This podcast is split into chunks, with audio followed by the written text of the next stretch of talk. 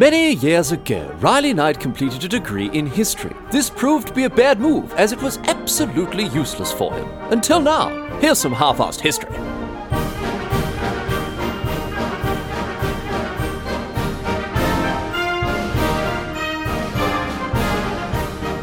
What's going on, mate? Great to have you along for some more half-assed history. This week on the agenda, going to be having a chat about the Battle of Kadesh, which was a battle that, well, I mean, obviously, uh, obviously, it was a battle. What, what, what, were you, what were you expecting to be? Historians are not the most imaginative group of people. Of course, it was a battle. The Battle of Kadesh. Um, it took place. It took place over three thousand years ago. We're going back a long way today, during the New Kingdom period of ancient Egyptian history. Now, it's a particularly significant battle uh, for a couple of reasons, all of which we'll get across today. Firstly, it's the oldest battle that we have a very detailed record of. We know stuff like troop numbers, and we have a blow we have blow by blow accounts of uh, of how it all panned out. Um, and secondly, it resulted in the signing of the earliest known peace treaty, known as the Eternal Treaty, or sometimes as the Treaty of Kadesh. Uh, which is, uh, you know, a, a, real. Well, I mean, calling it the Eternal Treaty actually, I just it, it actually gives it a pretty bloody big expectation. I mean, th- those are big shoes to fill. You sign a treaty called the Eternal Treaty. It's like, well, you're, going to be here until the heat death of the universe. Like, oh, geez, all right, okay, I better, I better get to work. Anyway, the Battle of Kadesh it took place in 1274 BCE. Uh, when the Egyptian pharaoh Ramesses II, who you may have heard of, sometimes known as Ozymandias, uh, he came into conflict with the Hittite uh, emperor Muwatalli II. Now, these two they're scrapping over land here and there, uh, and in late May 1274 BCE, uh, this resulted in a battle that involved tens of thousands of men. A lot of the fighting was done on chariots too, as we'll discuss. A bunch of really interesting stuff about ancient warfare to talk about. Don't you even worry about it. Um, there's also a good amount of the content that you crave from you know just any regular old episode of Half-Assed History. There's battles, there's betrayal, there's you know a bit of blood and guts, and uh, well, uh, I don't know if you can call like a pitched battle horrible murder, but there there is some of that. I mean, it is pretty horrible, of course. War is pretty bloody horrible, and blokes killing each other is so. Yeah, look, I'll leave it up to you to decide. Um, and then, of course, afterwards, there's this peace treaty, which is absolutely bloody fascinating to talk about. First of its kind. We'll have a have a chat about that properly uh, later on. So, terrific topic this one, suggested by alert listener Odin Egan. Thanks, Odin, old son. Good on you there, mate. Uh, but let's get to it. Let's get into it. Let's get stuck in and and talk about the Battle of Kadesh and its consequent treaty off we go. Uh, we're going all the way back here, all the way back to uh, well, geez, a very bloody long way. Uh, we, we could go back to 1274 BC when the when the battle actually took place, but let's go back even further, I reckon, and we'll set the stage a bit. We'll go back to the 15th century BCE here, from 1479 onwards, to when a fella named mm, uh, Thut- Thutmose or Tutmose. Uh, hmm. I, I, actually don't know whether it's Tutmose or Thutmose. I, I spent ages. I spent ages googling it, trying to find the answer. A good three or four minutes I spent there. But anyway, this bloke. Let's say Tutmose. Tutmose the third, right? Uh, he's the greatest military leader that Egypt has ever seen. Um, and this is interesting because ancient Egypt wasn't for most for much of its history. It wasn't particularly militarized. They had desert on two sides and the Mediterranean on the other, so they were pretty well set up there. And they also didn't have a huge interest in conquest and expansion a lot of the time because they believed that they already were on like the best land on earth. They believe they already control the best land. So you know, it's like that bloody Fatboy Slim al- album. I'm number one, so why try harder? Um, and this changed eventually, however. It changed significantly during the beginning of the New Kingdom period in the 17th century BCE. And by the time we get to Tutmose III, Egypt is a serious military power. And uh, he goes around, he's conquering the pants off neighbouring lands, expanding Egypt's empire to the greatest size it had ever seen. But in the years to follow, it, it did dwindle. The empire dwindled a little bit uh, thanks to pharaohs uh, like the 14th century's Akhenaten, who was more concerned with religious reform than governing an empire. And uh, Egypt's neighbours, they took advantage of its lack, the lack of control that it had over its border territories and the emergence of the Hittite Empire in modern day Turkey. This ultimately presented a, a, direct political rival to Egypt. Now, these two nations, both very powerful, they skirmished here and there over land throughout Asia Minor and the Levant. Uh, although the Hittites, they didn't actually go after any land that was directly under Egyptian control. Instead, they expanded when you know Egypt's vassals revolted or they captured land that fell out of uh, Egyptian influence. And this was how one settlement in particular, the town of Kadesh, ended up under Hittite control. And that's going to be important in a sec here. Um, anyway, despite the Hittite Empire, despite, uh, despite them trying to avoid a scrap with Egypt directly, because, you know, even though they were both significant powers, you have to say that Egypt did have the better of it. They were slightly more powerful, even maybe, even like considerably more powerful than the Hittites. And so the Hittites they did avoid direct confrontation with the with the Egypt uh, with the Egyptians. There is just a lot of tension between the two nations, uh, uh, too much really for uh, this situation to last. And so when young Ramesses II uh, took the Egyptian throne in 1279 BCE. He's in his early 20s at this stage. Uh, it quickly came a gutser because this young hothead he decides he wants to restore Egypt to its uh, its tutmost glory of yesteryear. Uh, his old man and his grandfather, Seti I and Ramesses I, respectively, they'd also been trying to do the same thing. But Ramesses II, he kicked it into top gear after he became pharaoh.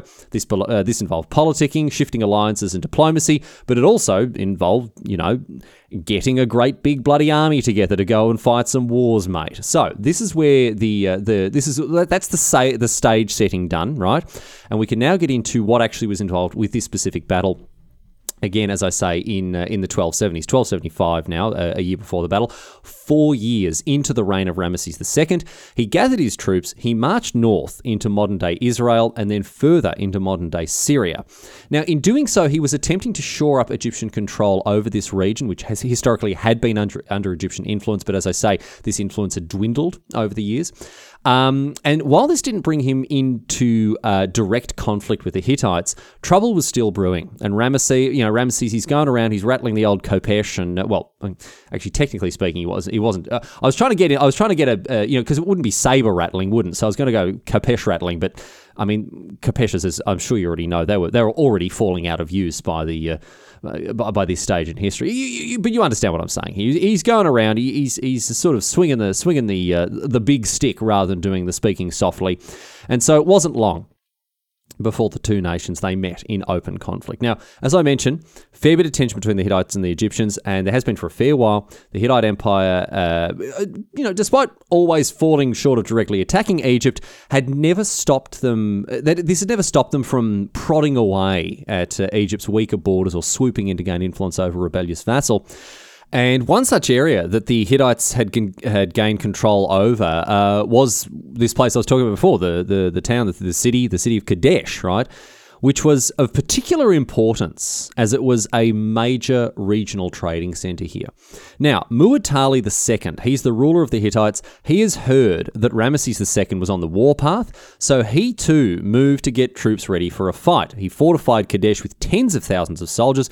He had anywhere between 15,000 to 40,000 infantry and anywhere between uh, 2,500 to 10,000 heavy chariots, each of which carried three men. He'd also called in some allies and some vassals to pull together this massive army, and he stood ready to defend uh, Kadesh and the rest of the Hittite Empire from Ramesses' onslaught.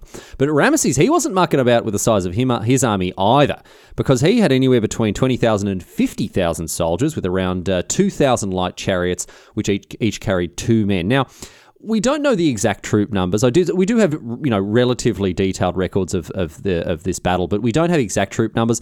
But what's important to note here is that both armies were relatively evenly matched. So, you know, I gave you these ranges 15,000 to 40,000 for uh, for the Hittites and 20,000 to 50,000 for the Egyptians. Obviously, there are pretty big differences in those numbers, but it's not like, you know, Muwatalli had 40,000 soldiers to Ramesses 20,000. They were both at similar ends of the spectrum here of, of wherever they ended up. They were both, you know, within uh, within range of each other here. Now, the Egyptians, they're armed with javelins, short swords. They're accompanied by Nubian archers with composite bows of bone and wood. And the Egyptian chariots, right? I talked about these different chariot styles that the two nations have. Uh, big chariots, big heavy chariots on the on the side of the Hittites. There, three blokes on each of them. The Egyptian chariots instead, they were small and they were quick one bloke driving around while the other one shot arrows at the enemy uh, while the while the you know chariots zipping around here, there, and everywhere. So very very mobile sort of archers, chariot archers here that the Egyptians had. Uh, conversely, as I say, the the Hittite chariots much bigger, much bigger, larger, stronger. Uh, they had three blokes on them. There's the driver, a spearman, and a shield bearer. So these ones were much more sort of in your face, right? They're unlike the the ranged Egyptian chariots, the Hittite chariots. They like to get up close and personal. They were used to shock troops, basically to break enemy lines, then chase down routed troops. Uh, you know, with with both the chariots and also the supporting infantry. So the Hittites, they're dug in at Kadesh. They've got their uh, chariots, they've got the infantry, whatever else. Although skirmishing parties and smaller forces were sent out here and there to you know harry and harass Ramesses. And Ramesses, he's marching onwards towards Kadesh after heading up north uh, along the east coast of the Mediterranean. He's got uh, a number of divisions. His army is uh, is um, divided up into several divisions, all of which name uh, bear the name of, of different uh, Egyptian gods. And Ramesses, he's right at the front. He's right at the front in his chariot. He's surrounded by his personal guard, absolutely champing at the bit to get stuck in here. He can't wait to go and crack some Hittite skulls. This bloke, he had huge dreams of restoring uh, the Egyptian empire. He was keen as mustard to start the fighting and you know bathe in all the glory that would doubtless come with it. And he had a bit of good fortune as well on the march to Kadesh. He's very, very lucky here because his army came across two Hittites, right? They came across two Hittites were wandering about and they captured them. Brilliant. Two prisoners. Fantastic. And these prisoners were questioned and they told the Egyptians that Muwatalli was running scared. He'd abandoned Kadesh to its fate. He'd heard about the size of the Egyptian army. He was scared. Uh, he's crapping his dacks. And according to these two, Muwatalli had fled northward and was too scared to meet Ramesses in battle. Now, as you can imagine, Ramesses is bloody thrilled about this. He's going, well, bloody, what an easy time I'm going to have it here. This is fantastic. I'm going to march right into an un- undefended Kadesh. I'm going to add it straight back to the empire. He's bloody loving life. He can't believe the, you know this lucky break that he's got here. So, Ramesses he takes a division of his army. He takes his personal guard. He takes this uh, the division, the Amun division. They're all na- named after gods, as I said. Um, and he tells the others, "You, you blokes, you better quick catch up, quick smart, because we're off. We're gonna, you know, we're gonna." Make hay while the sun shines here and, and capture Kadesh while it's undefended. So he races off with his uh, the Amun division and his personal guard to take advantage of this situation. But here's what happens. Bloody Ramesses, mate. He thinks he's a legend. He's got tickets on himself, right? He thinks the sun bloody shines out of his own ass. He does. He's that keen on himself. He's gone, nah, this is going to be easy. I'm going to, I'm going to march it. I'm going, to, I'm going to stroll into Kadesh, take it easy peasy, mac and cheesy. Don't even worry about it. But he's been utterly bamboozled. He's act, he's been taken for a ride here like you wouldn't believe because, right? Check this out. The two blokes who had been taken prisoner, they had been sent by Muwatalli. They'd been told, they were spies. They'd been told to get captured and then lie to, through their teeth to Ramesses. And because Muwatalli was hoping that this young pharaoh would fall into his trap, would do exactly what he did race ahead with a small part of his army, hoping for a quick victory, and again, spring the jaws of this trap that Muwatalli had very cleverly sprung for him. Some versions of the story actually tell us that Ramesses took further Hittite prisoners on the way to Kadesh who weren't spies and actually told him the truth about the situation there. But by this stage, of course, it's too late. Ramesses in the division that he's taken, already far out of reach of the other four or five Egyptian divisions. He hadn't sent out scouts. He hadn't waited till the rest of his army had caught up. He'd marched off at top speed to Kadesh, and I tell you this, he's about to bloody pay the price for it. Because between these new prisoners telling him the truth, between you know, arriving at the walls of Kadesh, seeing it bristling with enemy soldiers, seeing war camps and all that sort of stuff set up as well, he's gone, bloody hell, mate. What a turkey I am. I've absolutely, well, he probably didn't call himself a turkey, honestly. No, I mean, knowing what we do about the bloke, he probably didn't call himself a turkey. Anyway, he look, he, he, this situation, he goes, I've absolutely, absolutely been made a fool of here. What is going on here? So he sets up, he sets up a camp. He sends off messengers uh, back to the other divisions, telling them to bloody well, you know, hurry up before the midden hit the uh, hit the windmill. And he calls all his lieutenants and all the princes and everyone else has come with him uh, to give them a proper tongue lashing for this intelligence failure. He's going, what is going on here, boys? How, how do we get to this situation where we've been told that Kadesh is bloody empty and look at this, it's bloody bristling like a hedgehog? What's going on there, mate? And while he's doing this, while he's chewing out all his, uh, all, you know, all the people under him, we turn our attention now to the other divisions that had been told to hurry up. Now, one of them, the Ra division, it is marching towards Ramesses and his Amun division as fast as they can. They've got this message, need to get there quick smart.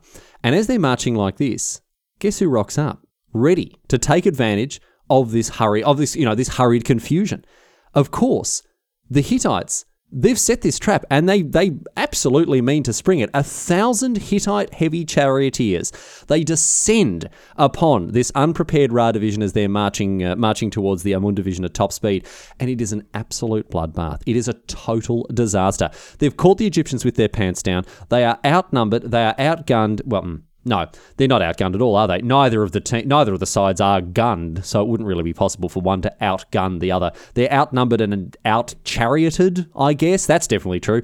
Um, the Egyptians, mercilessly attacked by the Hittites, whose again, these hard hitting, heavy chariots, they tear through the Egyptian division and they scatter them. This is the perfect uh, opportunity to use these heavy chariots. They get up to top speed, ram into un- unprepared uh, defenders there, and, and completely rout them straight away. The Ra division, overpowered, thrown into disarray. Their retreat was cut off by the Hittites. They've, they've swept around at the back of them to their rear, and uh, so they're unable to retreat. They've actually got to flee forward towards Ramesses and his camp, which of course is just outside, uh, outside the fortified uh, city of Kadesh. So the Hittite chariots, they give chase. And now they batter into the Egyptian camp as well. Ramesses, he is still tearing all of his generals a new one as the Hittites arrive. But I have to say, we got to give the young bloke some credit here because he doesn't muck around. As soon as he hears that the attack has been, uh, you know, that his camp is under attack, he leaps into his chariot and he gets ready to lead a countercharge against the Hittites. Or at least that's what the account written by the Egyptians afterwards, that was specifically meant to glorify their pharaoh, tells us. So take it as you will. Anyway, Ramesses, based on what we know, did what he could to rally his troops, both the routed Ra division and now the Amun division, who were doing their best, of course, to defend the Egyptian camp from the Hittite heavy chariots. The, the, the chariots have swept around, sort of pincered these two divisions between uh, between the city and uh, you know and and the the chariots themselves, and so the Egyptians are they're in a spot of bother. They're in a spot of bother, but Ramesses apparently did a pretty bloody good job of pulling things back together, although again, this comes from an account that can be generously described as extremely bloody biased. Some of the things they say about this Ramesses bloke, you'd think he hung the moon, they love him so much. But the Hittite chariots at this stage, they're out of steam. I mean, figuratively, that is. They don't forget it's, it's 1274 BCE. We don't quite have steam powered horses just yet. And so Ramesses, um, he he, rally, he you know him rallying his troops and mobilizing a proper defense. It really actually did start to turn things around. And here's the other thing: as Ramesses was getting his, scattered troops together for a counteroffensive, the Hittites well and truly jumped the gun when it comes to the looting and the pillaging. So let's put ourselves in the situation of the Hittites here, right? They've swept around the uh, to the arse end of the the Ra division. All right, absolutely clobbered them. Don't even worry about it. They're routed. They're running away get to the camp, which is unprepared for a defense. The the the the Amun division, they're getting up, they're trying to defend themselves in these chariots, and again, knocked over, swept over. Okay, some blokes going off in their Egyptian chariots. Don't worry about them. We'll deal with them later. Time for a good bit of looting and pillaging, I, I, I should think, right? So the Hittites, because they did such a good job initially in attacking the Egyptian camp, many of the Hittites they stopped pursuing the fleeing Egyptians who are, you know, rallying to their pharaoh, and instead start plundering the camp itself. And this proved to be a bad move. Because while Ramesses uh, is getting ready to re engage with the Hittites, you know, the Hittites who hadn't stopped to loot and plunder, who were, were chasing off the routed Egyptians uh, from the Amun and Ra divisions, right? So Ramesses, he, he's rallying his troops, he's getting ready for a counterattack. The rest of the Hittites, they're there in the camp, looting, pillaging, plundering, having a great time. But guess who turns up? Another division of Egyptian reinforcements. Remember, Ramesses had sent off messengers saying you must come at all at, at top speed, with all speed, you must get here because we are really in trouble.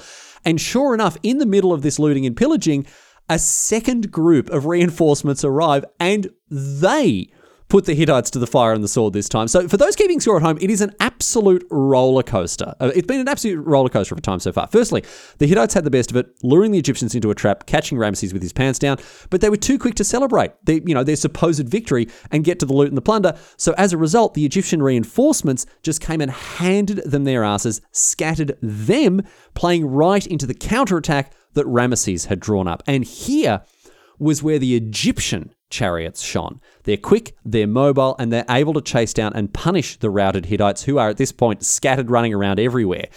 Ramesses personally led the charge aboard his chariot, right? And again, the superiority at this stage of the Egyptian chariots was so obvious. The Hittite chariots, right? Slow, cumbersome, great when you're on the offensive, but not so great when you're being chased down yourself. And Ramesses, he's there in the thick of things on his chariot. Has to be said, he, he charged into the enemy five or six times as the Hittites were driven off back towards Kadesh. Now, in this attempted withdrawal, right, Muwatalli, he deployed another thousand chariots or so to face off against the Egyptians and try to protect those that with, were retreating in this absolute dog's breakfast of a battle so far. However, this was only partially successful. Muwatalli, right, in attempting to deploy these heavy, heavy chariots, his divisions had to cross a river. And Ramesses saw this and took advantage of the speed of his chariots to instead basically blockade one of the banks. He zipped his chariots over to the banks of the river that the Hittites' chariots would have to cross to engage with the Egyptians because he knew for, for, that for the Hittite chariots to be truly effective, they had to get up some speed. They had to, they had to, they had to have a fair run at their opponents to actually get up to become these, you know, these heavy shock troops that, that when they were performing at their best. So he stopped this from happening by blocking the path across the river. He prevented the Hittites from forming up properly or zooming across open ground towards the Egyptians.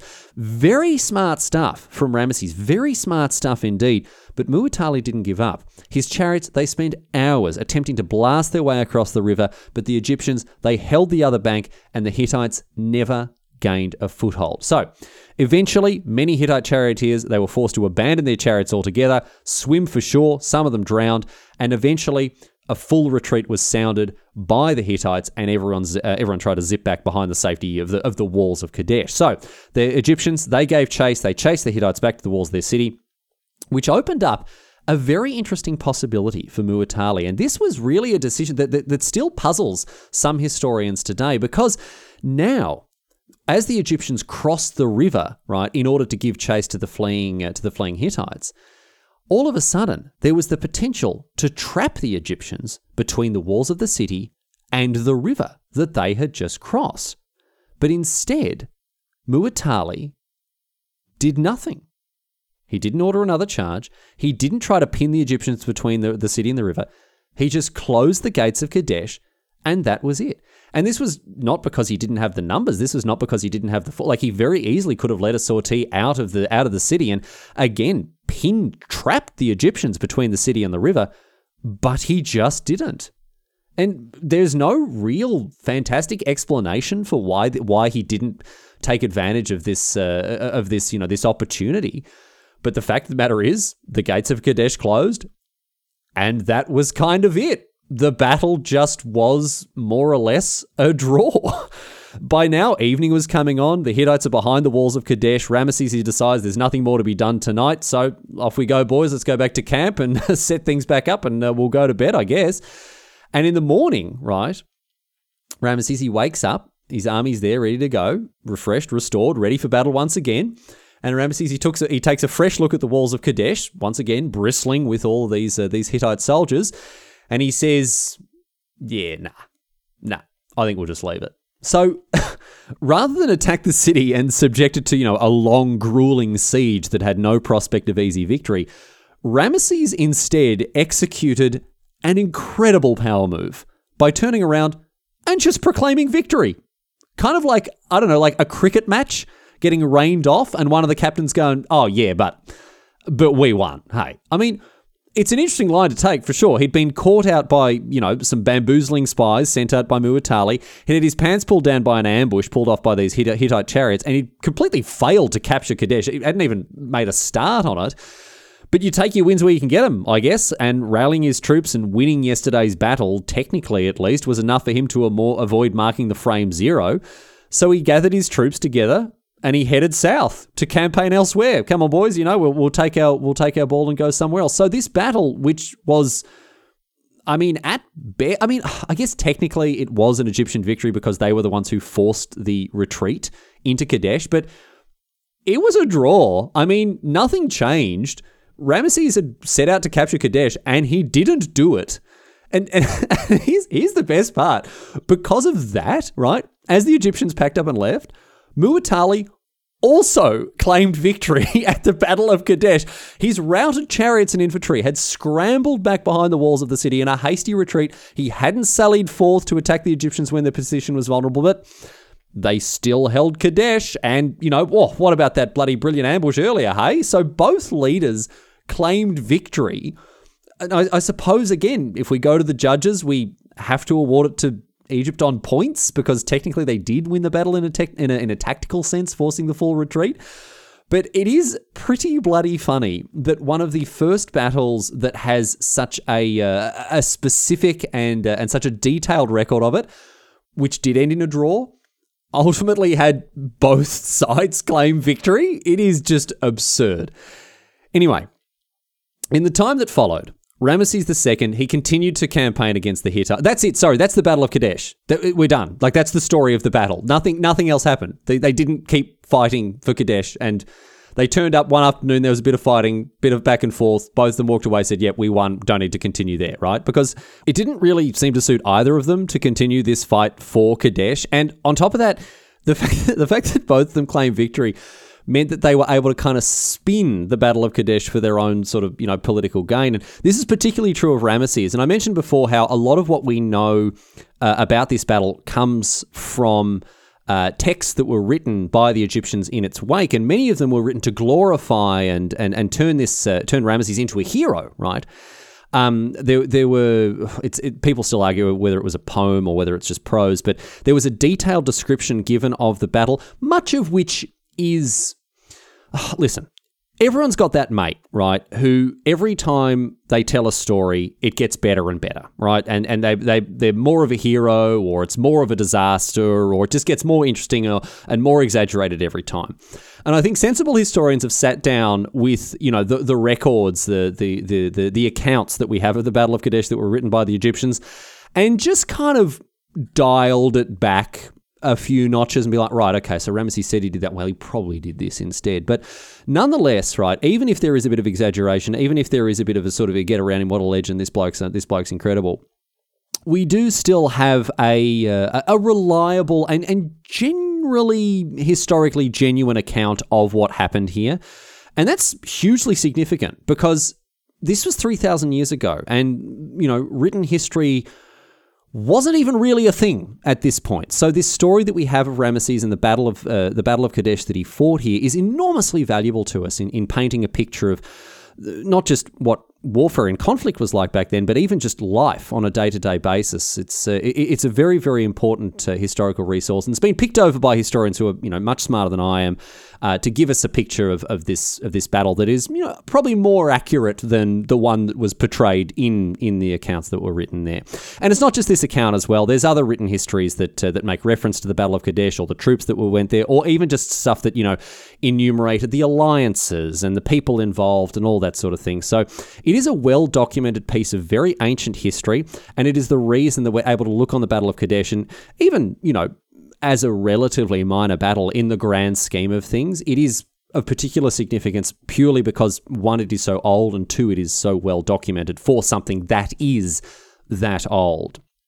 And uh, sort of, you know, uh, building on that, right? As we as we continue the story here, as we move away from the Battle of Kadesh and sort of widen the aperture to to talk about the the Hittite Egyptian conflict more broadly, there isn't as much detail to give to you here because a lot of this, again, falls into uh, not, not obscurity, but definitely the it, it, falls into that realm where, with a lack of detail that we that, that much of, of, of the history of this period has here.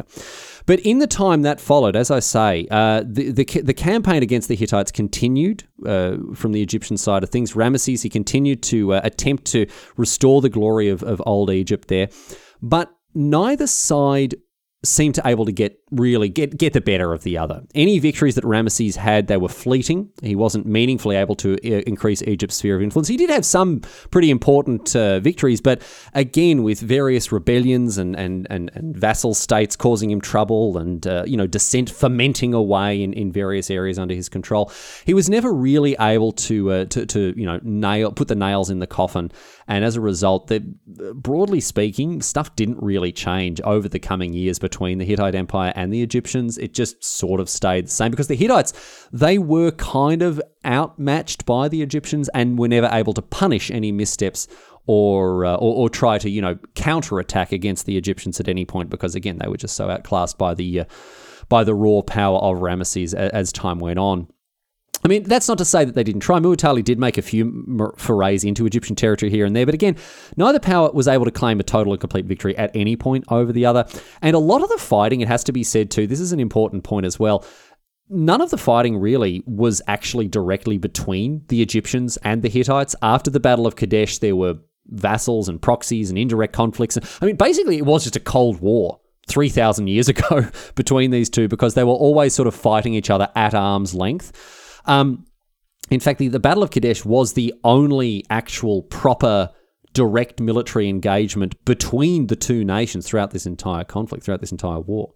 Anyway, whether whether you know whether you want to call it hot or cold, this war, this conflict between the Egyptians and the Hittites, it dragged on for over a decade with ups and downs and smiles and frowns at both sides, but it did end kind of in a draw, in a bit of a stalemate. And it's this end, it's the end of the conflict that I want to talk about here, the way that it finally came to a conclusion, because it, it involves this thing that I mentioned at the top of the show history's first ever peace treaty. In 1258 BCE, around 15 years after the Battle of Kadesh, right, the two sides they came together. So they decided to put it all behind them. They agreed. They decided to. Uh, they, they agreed not to fight anymore. Now, about, by now, Ramesses II he had been the pharaoh for two decades. Uh, uh, although Muwatalli II had been succeeded now, he's not in charge of the Hittites anymore. It's a bloke instead named Hattusili III. And Ramesses and Hattusili they organised emissaries to meet up and negotiate a peace treaty, which went on to become the oldest one that we have on record. And happily, much of the text of this treaty survives to this day, which makes it all the more significant. It was inscribed in silver, and copies were made by both the Hittites and the Egyptians, copies uh, that, that still exist today. And uh, in this treaty, there's all the diplomatic nonsense about, you know, friendship and brotherhood and peace as you'd expect. I mean, you get that for free, don't you? That, that always gets chucked into every peace treaty, no worries. But there's a lot of stuff, other stuff in there with much more teeth. Because rather than just being a peace treaty, if you believe it, this agreement made these two nations into allies, which is quite the turnaround considering they'd been at war with each other, at least in a technical sense, for the last 15 years. They pledged to support each other militar- militarily from threats, both internal and external. That's important. We'll come to that in just a second. Uh, rebels or invaders, it didn't matter. They had each other's back, and that was just the start.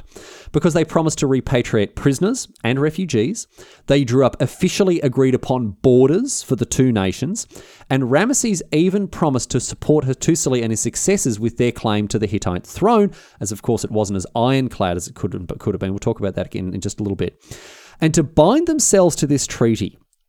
Both the Egyptian and the Hittite gods were called upon to be witnesses to the treaty's signing. I don't know if they actually turned up, you know, physically there, but they definitely were called upon in any case. And uh, the threat of great curses and other divine punishments was uh, were used to you know to, to, they were served to ensure that both parties upheld their side of the bargain. So, as history's first ever peace treaty, it is a pretty bloody good one. It is symmetrical, it is balanced, it is full of mutual obligations, and it even sets up an alliance between the, these two former belligerents rather than just a frosty peace. So, as as a as a mechanism to end what was basically a a, a, war that had come to a stalemate, it was pretty equitable, and it was it's actually a, a, a very well thought out document. But on the face of it, it's a little bit weird to consider that these two nations, which obviously hated hated each other's guts, you know, they'd been they'd been at war with each other with each other for years. It's it's a bit weird to think that they would just do a you know great big 180 pop shove it into an actual alliance. I mean, why? Egypt was a lot more powerful than than the Hittites could ever hope to be, and Ramesses was was gunning hard, well, khopeshing hard, short swording hard uh, to restore the glory of his of his predecessor uh, Thutmose there. So why stop and sign a peace treaty? This is really the, the, the question here. Well, Ramesses actually showed very prudent judgment by abandoning his attempts to reconquer the vast territories of the Thutmosid pharaohs. His campaigning into the Hittite Empire had never gone too well. It had never gone too badly, but it had never gone too well. And while a concerted, long term, and fully mobilized effort may have eventually won out, it was actually a very clever thing for Ramesses to kind of cut his losses here. Ramesses sought a diplomatic victory rather than a military one with this treaty, something that would also bring a good deal of prosperity to his realm as well. This alliance, right, it expanded Egypt's trade network. It gave them access to Hittite ports. It saved them a bunch of money from not having to fight a war anymore. And it also led to an exchange of ideas and technologies between the two nations. Egypt has these incredible uh, advanced agriculture strats, and they were able to trade them for the Hittite knowledge of metalworking. However, underlying this, underlying all of, I mean, these are all very good reasons to cut your losses, sign a treaty, and actually make the best of things. But underlying all of this, that was that the treaty, right, once signed, when it was brought back to the respective nations, it was brought back in their own completely independent languages. And Ramesses, he got his PR people onto it in a major way. Let me tell you this he sold it to the Egyptian people as a real win for Egypt, right? He sold it to them as though he'd beaten the Hittites, he'd forced them into submission by making them sign this treaty. And of course, while the treaty itself, while the, all the actual you know, legally binding stuff of the treaty was very equitable, was very fair, and was set out, uh, you know, broadly symmetrically in, in both languages.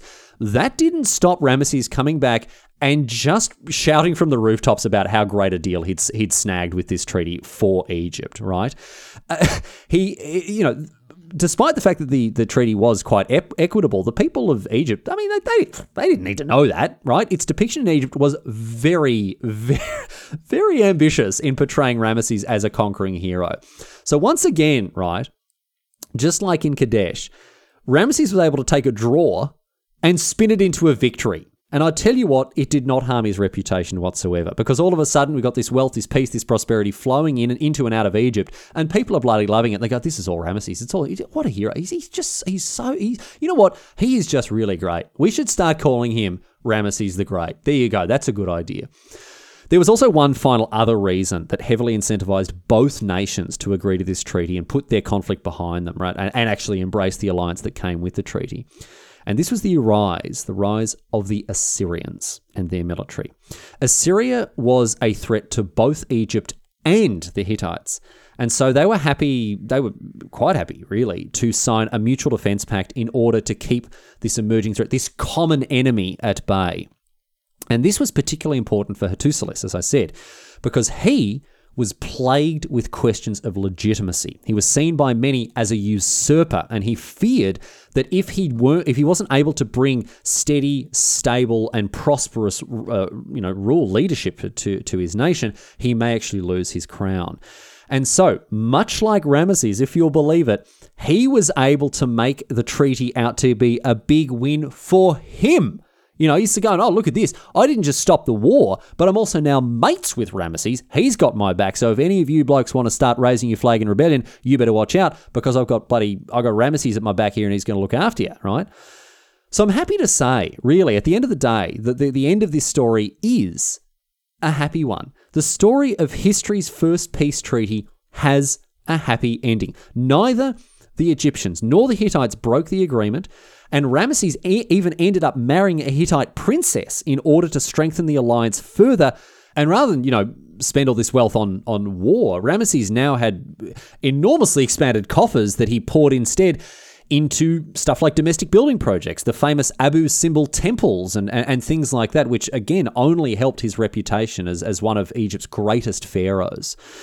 So the two nations, in the wake of this treaty here, they enjoyed a prosperous and peaceful relationship that saw the flow and exchange of goods and ideas and a lot of wealth, uh, all for a very, very long time indeed. In fact, the Treaty of Kadesh, as it's known today, despite not really having all that much to do with Kadesh, Kadesh isn't even mentioned in the treaty, um, it lasted almost a century until the fall of the Hittite Empire in 1178 BCE. And the treaty itself in a physical sense, survived a lot longer, all the way through to the present day. As I said before, today you can see the Egyptian version inscribed on a wall in the Karnak temple complex in Egypt, while the Hittite version was inscribed into, into various clay tablets, which are on display uh, at the Istanbul Archaeology Museums in modern day Turkey. And of course, very famously, a huge replica of the treaty is on display at the headquarters of the United Nations in New York City. Many, many leaders throughout history, and, and even today, I think, I think they could have perhaps learned a thing or two from Ramesses and Hattusilus about making and, and about keeping an agreement like the Treaty of Kadesh for, for you know for the mutual benefits of uh, of everyone concerned peace treaties and alliances, they, they don't often do what they're supposed to do. History is littered with examples of, of broken promises and ruined friendships. So at the end of the day, there's something very heartening, I think, about us getting it right the first time we tried it.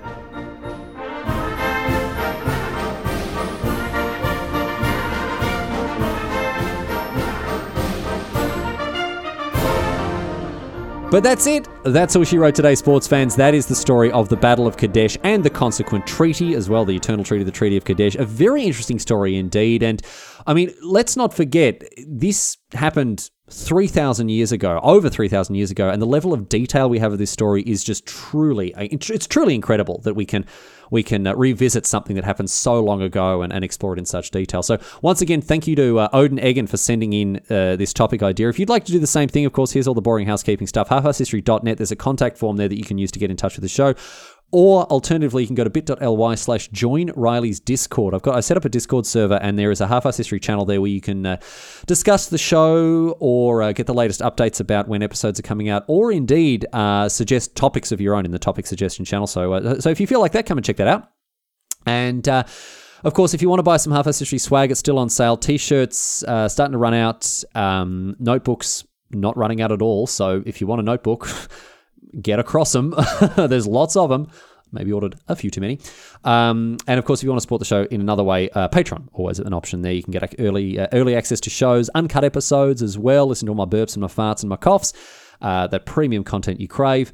Uh, but even if you don't support the show financially, thank you for just listening to it and you know spending half an hour or, or 40 minutes a week listening to me me talking about history. I really appreciate you being part of this community and uh, the numbers are going up and up. So thank you to everyone who is sharing the show uh, with friends, uh, relatives, enemies, uh, people that you feel ambivalent about. It's very important. Got to get the, got to get those numbers. I I feel like I'm always going to say rookie numbers in this racket, no matter how big they get. But it's it's good to see that the uh, you know the, the the show is is still growing. So thank you to everyone. Uh, special thank you to everyone who's out there spreading the good word of half-assed history. That is that for this week. However, thanks for tuning in, and I'll be back next week with more uh, historical nonsense for you to enjoy. If you've got a topic suggestion, please do send it in before then.